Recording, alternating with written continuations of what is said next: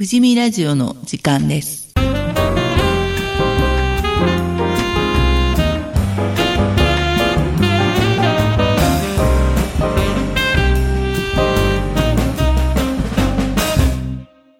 この番組は前橋市富士見地区地域づくり協議会がお送りします。今回のテーマは「みんなで守ろう原西のシンボルつくも山」ということで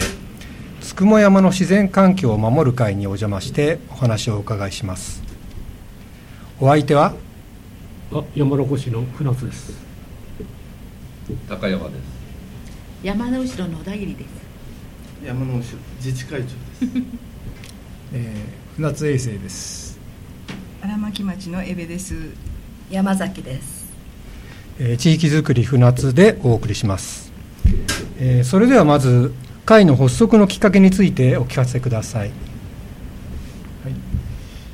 えっ、と今から3年ほど前にですね、えーたまたまあの群馬県民税を使った出前講座がありまして、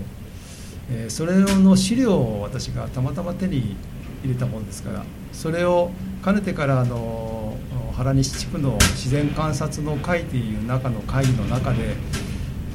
荒れてる筑後山を整備したいねという話がたびたびありました。そんなことがありましたのでそこで皆さんの中、えー会議の中で提案しましたらぜひそれをやってみようじゃないかということがありまして、えーその後お筑後山は12の12名の個人所有の山なんですけれどもその方に全員集まっていただいて、えー説明をして、え11年の賛同を得てスタートいたしました。それがきっかけで今年が、えー3年えー29年度ですからえー3年目に当たります。またじゃあそれはまた細かく いいですか？はい。えっ、とつくも山はそもそもどこにあるんでしたっけ？あはい。原西のおほぼお町の中央部に位置して周りに田園それと畑が、えー広がっている地域です、えー住宅はその建物からあ山からはですねえ少し離れたところに、えー散在している形が多いですので非常にシンボル的な山ということになります。山のすぐ横には公民館それと地域のグラウンドえー子どもの遊園地あの遊具等が並んだえースペースもありますので非常に山とお地域住民とは普段からえー付き合いが多い地域ではないかなと思っております。山の魅力とかですか？その辺になると饒舌になりますか？あのつくも山はあの赤城山の噴火によってあの山頂部が運ばれてきたあの流山なんですね。それで地形を利用してあの前方後円墳これはあの富士見村で唯一の前方後円墳なので非常に貴重な山なんですね。それで自然を考えるとあの夏鳥が必ずここ通過していくんですね。え今日もキビタキがいましたけれどもオールリキビタキ珍しいところでは三光町とかそういったあの夏鳥が、ね、通過していく非常に貴重な山なんですそれであの昆虫も多いですし、まあ、あとスミレも多いですね。春。先日あのねあの自然観察会をあのやったんですけれども、えー結構全部あのスミレをたくさん見ることができました、はい、そういった面でえあの割と市街地に近いのにこう里山の環境がまだ残っている大変あのいい山だと思います。それが魅力だと思ってます最近は他から？あの地域の人よりもなんか隣町の人たちが結構散歩に来てらっしゃいますね。えで皆さんがあの整備がされたのですごく良くなったので喜んでおられました、はい。あれパンパンフレットは？これはですねあの南吉の自然観察と環境を守る会っていう会があの作ったガイドが最近できまして今までにあの、えー、立花山と立花山の観察自然観察ガイドとも桃の木川の自然観察ガイドを作ったんですねそれでじゃあ次にどこにしようかっていうことで、まあ、市街地に近い割にはその里山環境が残っているつくも山のガイドをつき作ろうかということになりまして、えー、作ったわけです。はい、で一応あのその中に自然のですね昆虫植物野鳥水の中の生き物と分けて写真入りであのガイドを作りました。先日もあの、えー、観察会やった時にねあの道場じゃなくて仏道場もいたんですね。ね。あの絶滅危惧種で、えー、そういう珍しいのがあの水路にいたんです、えー、2匹。っていうことは結構ね珍しいですよねああいうところで山を巡る本当に山降りたすぐの水路でしたね。田んぼから流れて南側でした、西側。西側でしたね。西側から南にかけて流れてる水路でしたね。あの水辺に詳しい方なんで水辺の生き物に。それであのちょうどねあの水生生物のあの先生も見えてたので見てもらった。らこれは仏道場で珍しいであそこはあのトンボあのトンボのヤゴもいるんですよ。だから、えー、何でしたっけ？あのオニヤンマそれからカワトンボ。えそれなんかも見られます。結構ねトンボも見られるんですよ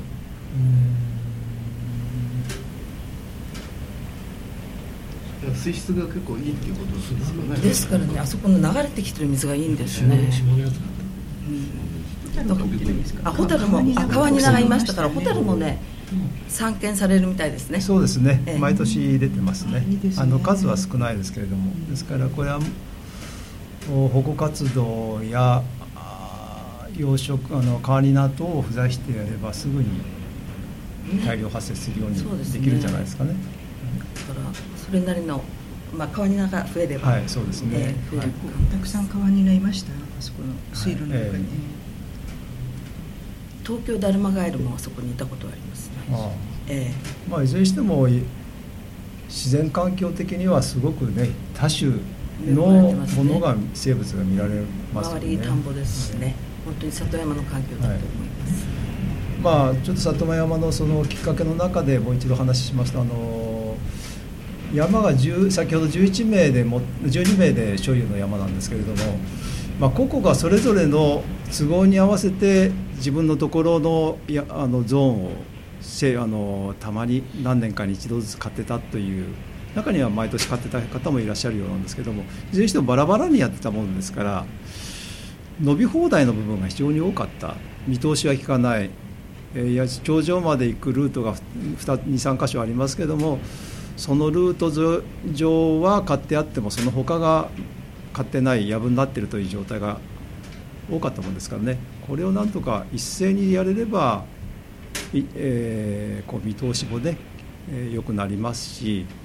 まあ、全山が一緒にこう条件が揃いますのでそれに隠れた植物なんかもまた再生するだろうということも話はしたしあの先ほど自然観察の会というのがあの原西にはありますけれどもそちらで、ね、今こちらの山崎さんが 今代表になってますけれども観察した中では本当にあのパンフレットもありますように蝶や、えー、植物鳥ですね。そういったものが非常に数多く見られる、まあ、本当に魅力ある山じゃないかなと。思いますですから里山としての環境を整備すれば皆さんがよりこう身近に中に入ってこれるでしょうし。まああの中高年の人たちは昔は本当にこの山で遊んだっていう話を以前から聞いてました。私も小さい頃はすぐ近くで生まれた地域で生まれたものですから、えー、昔はつくも山じゃなくて御嶽山と呼んでて、えー、その山ではもう何度か登った記憶もありますし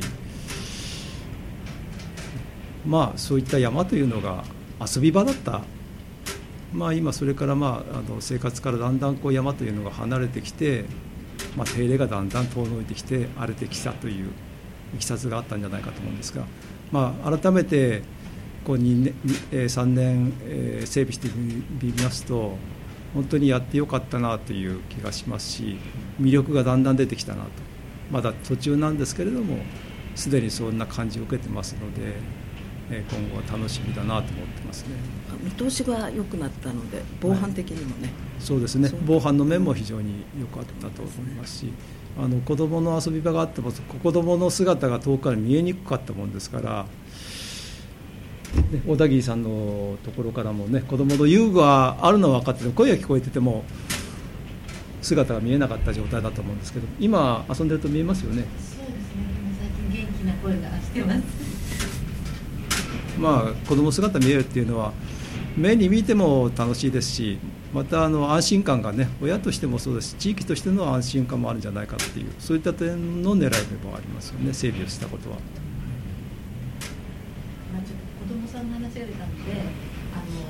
下山と原西の子どもたちの関わりについてちょっと あの原西の子どもたちにあの私20年前にここに越してきた時に原西の子どもたちだからこそできる自然の何か特徴あるものは何かないかなと思ってやっぱり原西にとって宝物はつくも山だなと思ったのでその時に山崎さんにお願いしてつくも山の野鳥観察をね3年間ぐらいやったんですね。ね。ね、うん、もう原西川川遊び川遊びとか。だから原西の子供たちだからこそできることっていうことで始めたのことがありました。すっごくそれは子供あの楽しくてあの山崎さんがあのすごい野鳥の会の人が使ってる望遠鏡、はい、あれを3人ぐらいの方が来てくれてパパって設置して鳥を子供たち全員に見せてくれるんですあれはすごく良かったですね。であれは本当につくも山があったからこそできたあのつあの行事だったなって今も感謝してます、はいまあ、そういうこともねあるからあの、まあ、これからもね、はい、子どもたち育成会と本当はタイアップして自然観察会なんかやれるといいかなって思いますね。この間あの横室のお子さん小学3年生のお子さんが来てクワガタ探しに来て、えー、と4月5月ですのに。まええ、それで見つけましたよあの冬眠して。るただ死んでたんですけど、パッとあここにいるこれはクワガタはあすごい先生だわと思って、え え、あの名前も聞いときました、ええ。えだからきっとねクワガタとかあの、ね、カブトの時期になると結構お子さん親子連れで来てるのが見られるんですよね。だからそういうのできちっとこう整備して整備っていうか、えー、あの幼虫なんかが育てられるのはちょっと環境づくりをしてやれるとこれ面白いじゃ、ね、子供たちを引っ張り込めるんじゃないかなって 思いますけどね。えー、秀俊さんなんか、えー絶滅危惧種危惧種の、うん、仏道場、うん、っていうのはどどういう道場なんですか？いや専門家が見ないと私なんか子供の頃は見たことあるとああ多分あるあると思いますどどういう感じの？いやいやいやいや。島になってるやつ？まだらみたいな島土壌とあれを？全部りも大きくなるんですけど、あまり大きくならないって言ってましたねちょっと5 6センチ？ちょっとこう土壌と比べると分かる分かりますけどね。むくりでちょっと短めで。おばさんおばさんつって昔もっとたくさんいたと思いますよ。うなぎつる餌今も。まあ秀俊さんも俊さんも地元の。あと体がここに透けたようなやつで黒いここに斑点のある。あそれは砂やつ。春夏秋冬。いたもの。点々が山で山で遊んで。土壌でですよね。結局カブトムシで体が少しね白っぽくて。靴靴ムシ？ガチャガチャガチャって。あれなんかも結構いたんですねうんそれで結構あの裏にちょうど上がったところ平らだったところにね運動場作ってね相撲やったりして。だから俺なんかの年代ぐらいから上の人かな頂上で？頂上より下にね一段低い平らなとこがあります、ね、そこでね。そこで、うん、そこに結構ねちょうど今でいうとグラウンドになっちゃった。グラウンドになっちゃったね、うん、ちょうど石段をね頂上から石段が降りてきて一段下がったところにね平らなとこがあって。それでそこにああと幅跳びとかね結構作ってグラウンドちっちゃいの作ってで年寄りに作ってもらって俺なんか遊んだんだよでそこのとこがねちょうど秋になるとねキノコが取れる。で秋のあれなんだろうね秋祭りかね。うちのおばあさんなんかよく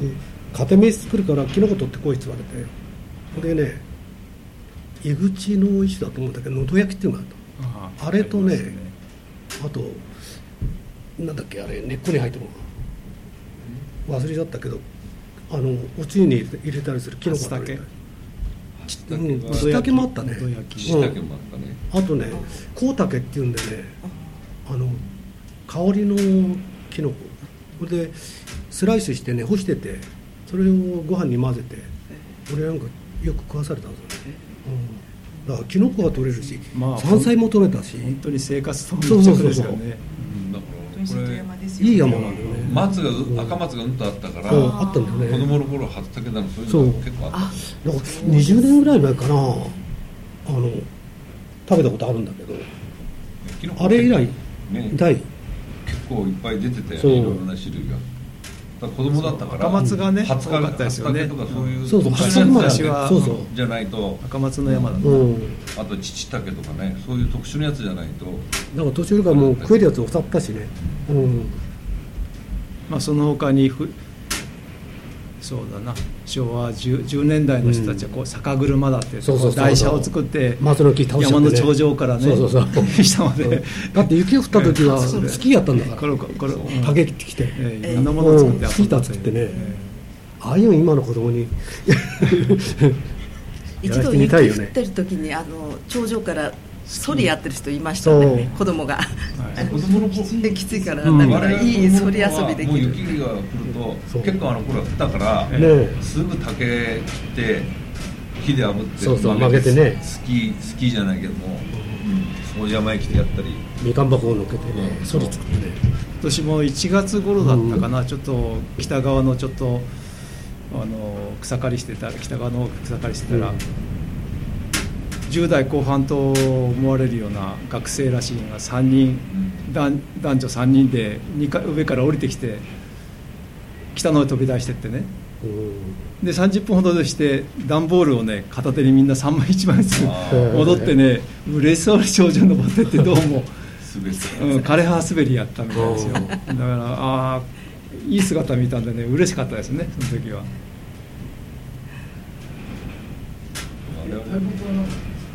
いやあんなになかった？登れたかった。です昔だから。今ほどあの木がうっそうとしてなかった。もっと空いてて。そうだよね、うん。まあ、でっかい木もあったけどね。偽アカシアなんかなかったよね、偽アカシアがね、うん、今増えてる結局ほら松の木なんかはさ倒すやつがあるじゃない。ああいうのってそうそう。車輪作ってタイヤだよね。タイヤ作るわけ、自分たちで一生懸命のみ使って。そう。これちゃんと板張ってね。クロスしてねハンドル作ってね。う。ん、うん、や難しいね、まあ親戚のおじさんたちが帰ってくるとここでこの山で遊んだ話はよく出ますね、ええ、いろんな話が出てきます、ね、我々の時代までかな。その下ぐらいまでかな、はい、それ以降はもうやってない、ええまあ、あのグラウンドができたのが昭和40年代ですか？それまではもっとこんもりしてたと思う。これが基盤整備したのが57年があのあれだから57年に完成。あ除幕式。したから。あそこのグラウンドも。だからその時にそれ一緒に全部整備して。うち昔の写真があるけどそんなに高い木はなかった。であの竹もそんなにうちの奥のなかったしだから見渡したんですこの時期は結構あの山山なんだっけあれツツジかい、うん、山ツツジがいっぱいあちこち咲いてたんだよね、まだ残ってますけどね、うん、結構残ってますけどね。昔はフクロウなんかはいませんでしたか？フクロウはねミミズかフクロウかうちの親父が捕まえたことある。原性に寄付したんだあとムササビもねムササビも、ね、ムササビも捕まえた。そうなんなんかもっとほらこんもりしてうん、小学校行くそれも寄付したよ、すごいですね。まあこの辺はいたよね。あの袋が泣いたりそう。いうはもうしょっちゅう聞いてて子供の頃聞いてたから苦にもしないし また今年も泣いてるな農作業だって結構仕掛け作ってねうん、穴の前に活糸でね捕まえるように野ウサギあ、うん、えー、あ野ウサギもいたんですか。ホタルがいっぱいいましたよね昔はね。っていうのは今のこの山のつくも山の西斜面あそこがあの深い雲になっててそこに水が流れてたから。そうそれは聞いたことありますね。今は埋めちゃってね水路作っちゃったけども、あれがあのもっと全然なんつうかな何メートルぐらいかな。結構あったよねあそこね。10メートルやとこら十分あったよねそれでその沢になってたから小太郎はもういっぱいいました。よその名残が今も、まあ、少しはある、ね、少しね田崎さんちのちょうど先からあそこから結構急だったんだよね、うん、いや多分今のホタルはワイトとすればそこの東側の洗い場のとこ。だって小田切さんちたまに見かけるもの？あと毎年。うちの田んぼのとこの石板俺が毎年入れっぱなしにするんですよ。だからそこに砂が溜まってそれで川になるのっていっぱいいるから、そういうとこから入るんじゃないこの間石板払っちゃったけどもまだ水がいっぱい来てないから砂が流れきってないからだからあれをうまく利用すれば、うん、一軒ずつ石板をこのくらいの3 0ンチかそこらの石板1枚ずつ入れとけばそうね。あのー三面コンクリートになっててもね、仕掛けをしてあのカニナがそこで繁殖するようになってくるとホタルはね餌が確保できるから増えますね。土の中に入りますよね、はい。はいまああのぐらいだったら上がりますもんね。縁がそう高くなければ登れちゃう登れますよね、えー、だったらホタル出るね可能性あると思いますね。まああとあの以前はあの大高が演奏してたんですね。それであの何年前で1996年ぐらいにあの長老さんたちとあの大高を守る会なんか作ったんですそれがあの今の原西の自然の会の前身なんですけれども。えそうなのそれでもう大高毎年まあ、たまにあのカラスに邪魔されて繁殖できない年もありましたけど、まあ、この小さな山で大高が繁殖しているというのは非常に珍しいっていうか本当に貴重な山だなと思って。その頃はまだ松がねたくさんあってあの そうなんですね。松は。松食い虫が発生する前までは本当に松が多かったですからこの数年前まで、数年前に一度繁殖したんですけれどもそれは桜の木でした。松がないので。それでちょっと座り心地の悪いあれでしたから1羽しか帰りませんでしたね。それでもう諦めましたね。だから今あの来ますけれどもちょっと映像は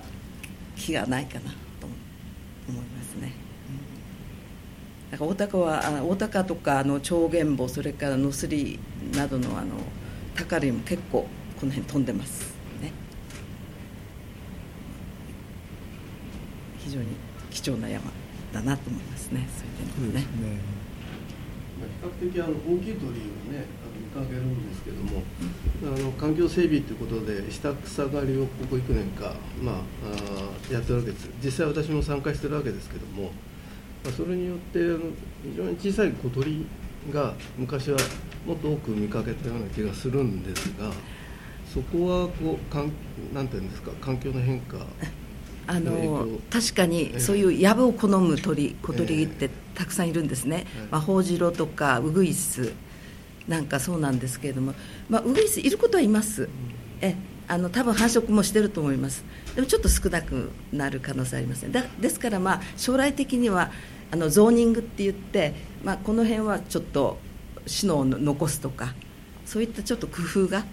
あればあのいろんな鳥が生息できるような環境づくりすれば面白いかなと思いますけどね、えー、まあ、即それがねあの生態系に影響する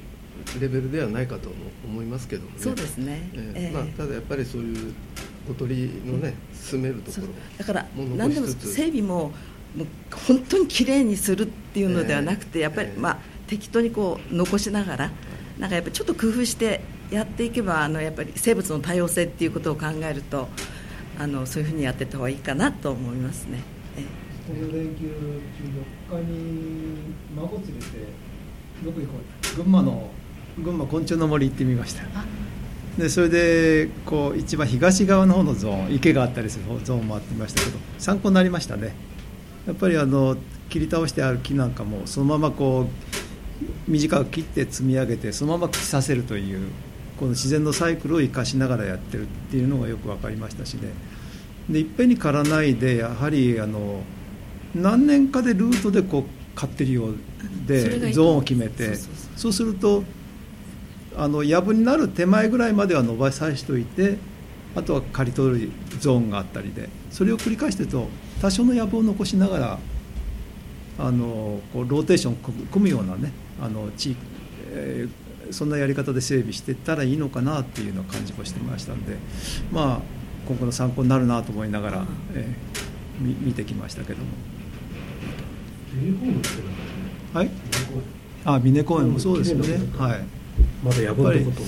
まずはまあ綺麗されちゃってましたね。でも馬の上は全部やぶになってるから。あそうですか。じゃあまあ残ってればね、ええ、まああんまり綺麗にされると昨年度までは今までの伸びすぎてる木を何しろ地域あの山をまずは伐採をしないとどうにもならんという状態でしたからまあ、今回、まあ、この2年間でまあ全部枯れましたので今後のことはやっぱり計画的なね、ねとあの狙いを定めて持っていったらいいのかなっていう気はしてますね。それまあ、ビジョンを描きながら少しずつやっていきたいと思ってますね。蚊が少なくなればね。ああそうですね。入れないんだよね。あだから水のたまるところのこう水を抜く水をかく それしかないと思うんですね、あの上にこう水たまるところありますよ。何ですかあれ。あのあそあそこにたまったら水を。ボウフラボウフラ が大発生するので、風通しが良くなったら今度はよだからだいぶ違うと思いますね。まあ夏の水たまりはね、それはもうすぐにボウフラの元になるから水を抜くようにしないと。まあ、いずれにしても、あの地域の方もそうですけど本当に地域外からこの山へ散歩来る方が増えた感じはしますし山に入る方が増えたようですから気が付いたら都度水をこうしてもらうように呼びかけでもすればあそこにあのフラワー置いてありますから、はい、それをこうやってもらうように。まあでこの山へ来る方はやっぱり山自然が好きだこの環境が好きだでね見えてくださってるのかなと思いますのでね。大切にしたいですね。野鳥とかは時刻的にはあの夏鳥はね朝早い方がいいですね、ええ、キビタキオールオールリあオールリはあれでしたけどもう朝早い方がいいです。見られます。朝も明るくなったらすぐぐらい。いやそんなに早くなくて。6時7時。6時7時、えー、7時ぐらいでも大丈夫ですね、まあ8時。ぐらいまでですか、ええ、そうですね、ええ、まああと普通の鳥は周りに結構いますし、ええ、で冬の方が鳥はよく見られるんです。あの落ち葉全部あの、ね、葉っぱが全部落ちてますから。だから観察会は冬の方が野鳥観察会は冬の方がベタです。ただあの夏鳥はよくさえずりますからまあ、さえずりを楽しむっていうんでしたら、うん、朝早いいいと思いますよ。花ね。あと花花ね小樽袋がね30分ぐらい咲いてる場所。一人で管理してたんだよね。ロップあって。で取らないでくださいってね張り紙して。一つもない今。そう。他のところで咲いてるけど一つもなくなってる。あの降りてくところそれは整備整備してからですか？いやその前から？あ前から？もうない全然。あの遊歩道と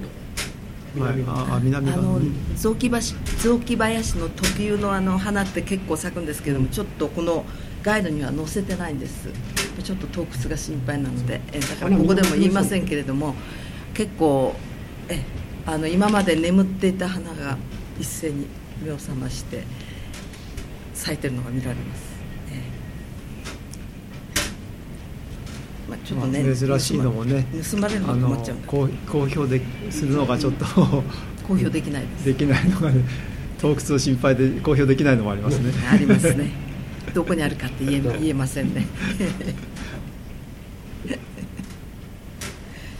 樹木とか植物とか、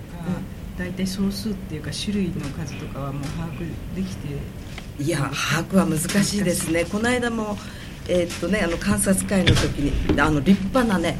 ハリゲリっていうあの大木が2本ありました。トゲでもねもう大木だからもうトゲはないでも立派な木でしたよ。あれ山菜、えー、北側にありました。北側に。えー、えー、あといや一番多いあの木はねコナラですねやっぱり。コナラ、まあ、あとはクヌギがありますしあとエゴの木白い花が咲くエゴの木あと水木も。あとちょっと困るのが偽アカシアね。あの歩いてみるともうたくさん芽生えがたくさん出てました。あとあのちょっと誰かが植えたあのブナの木がね上の方にあるんですね。8本ばかり。えあのブナの放流でちょっとブームになった時に植えられたらしくてでもそれ元気に育ってます、えまあ、あとはあの照葉樹林の白樫とか青木白ダモ、まあ、これはあの雑木林のもう、ね、特徴的な木なのでそれはありありますね。だからそれはもう増えすぎないようにちょっとある程度残しながら買っていかないとすごいことに。あれほっとくと照葉樹林になっちゃうんですよね。白樫とか、ええ。青木のあの林になっちゃいますからね、だから広葉樹はやっぱりあの、ね、残したいですから、まあ、うまくそういったのは切ってた方がいいかなと思います、ね、そうですね。今度、まあ、選別しながら整備をね進めていきたいですね、まあ、あの市の買ったっていうことでちょっと昆虫には異変があるかもしれないです、はいえー、今までよく見られたあの市のに依存する蝶々がいるんですよ、はい、確かにあの今日も見ましたけどちょっと少ないかな。いつもだったらもっとうじゃうじゃいたのにあれ少ないわと思ってますけどね、えー、でも大丈夫ですよ。またすぐ戻ると思いますね、うん。まあ、結構冬鳥もねここあの多いですし、まあ、鳥の観察植物の観察昆虫の観察全部できると思います。やっぱり雑木林のね特徴ですからね、えー、蝶々たくさん。あつまき蝶ねもたくさんいたし。あの蝶々もあの1年に1回しか出ないつまき蝶っていう貴重な蝶が綺麗な蝶なんですけどそれが今飛んでますけどもそれはもうすぐいなくなっちゃいます。結構ね昆虫も面白いんですよ、えー、あとクマバチね。あの、はい、あれじゃないですよ。あのスズメバチじゃないクマバチね。あのあのケムクジャラの真っ黒いあれ。いやあれはおとなしい。あれ鼻の蜜しか吸わないですからね、ええ、意外と怖くないんだそうですね。全然捕まえても大丈夫。刺されないですよ、うん、あ来てますでしょうね。鼻の蜜を。あれはねあの枯れ枝にあの巣を作るんですよ。でこの間あのそば歩いてましたらあの 林の縁を歩いてましたら棒切れがそこに消えたんですねそのクマバチがあれおかしいなと思って見たら棒切れなんですよ。それに穴が、ま、1円玉ぐらいの穴が開いててそこに入ってクマバチのそういうところそういうところに住んでるんですか、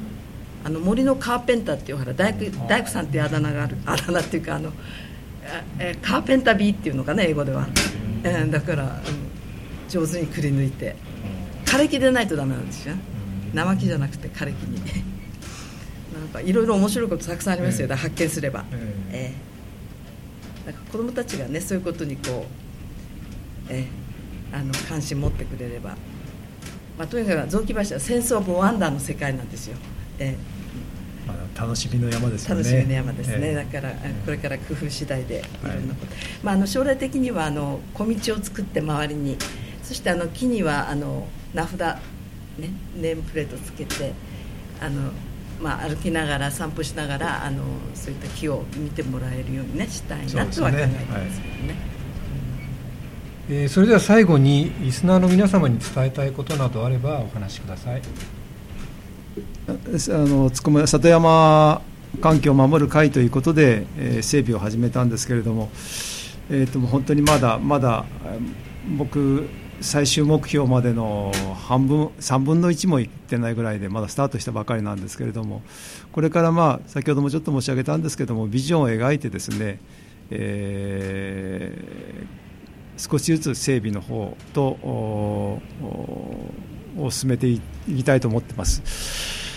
まあ、あとはみあの今盛り上がっているので、えー、少しずつのあの皆さんの協力を得られてるんですけどこれをいかに長続きさせるかっていうのは今後の、まあ、課題じゃないかなとも思ってます。あの地域の支持を得ながらですねより多くの皆さんが、えー、参加していただきそして継続少しでも長い間これを継続していきたい次の世代まで残していく活動になっていきたいなのようにしてしたいなというふうに切に願ってますしそれが我々にまた課された問題かなとも思っております。まあ、あのこの放送をお聞きになっている方も含めて賛同いただければ本当に我々の力さらなる力になるのでぜひとも皆さん賛同いただける方はあの呼びかけに応じていただき参加していただきたいと思います。はいこのあの、はい、このあのガイドはあの独票さんに置いてあります。欲しい方は独票さんに置いてあります。ああそうですか。独票さんの宣伝になるけど。あのつくも山の麓にあるパン屋さんに、そうです。えーと、つくも山と周辺の自然観察ガイドが置いてあると。いうことですね。はい、お持ちいただけますので。えー、じゃあ今日はどうもありがとうございました。ありがとうございました。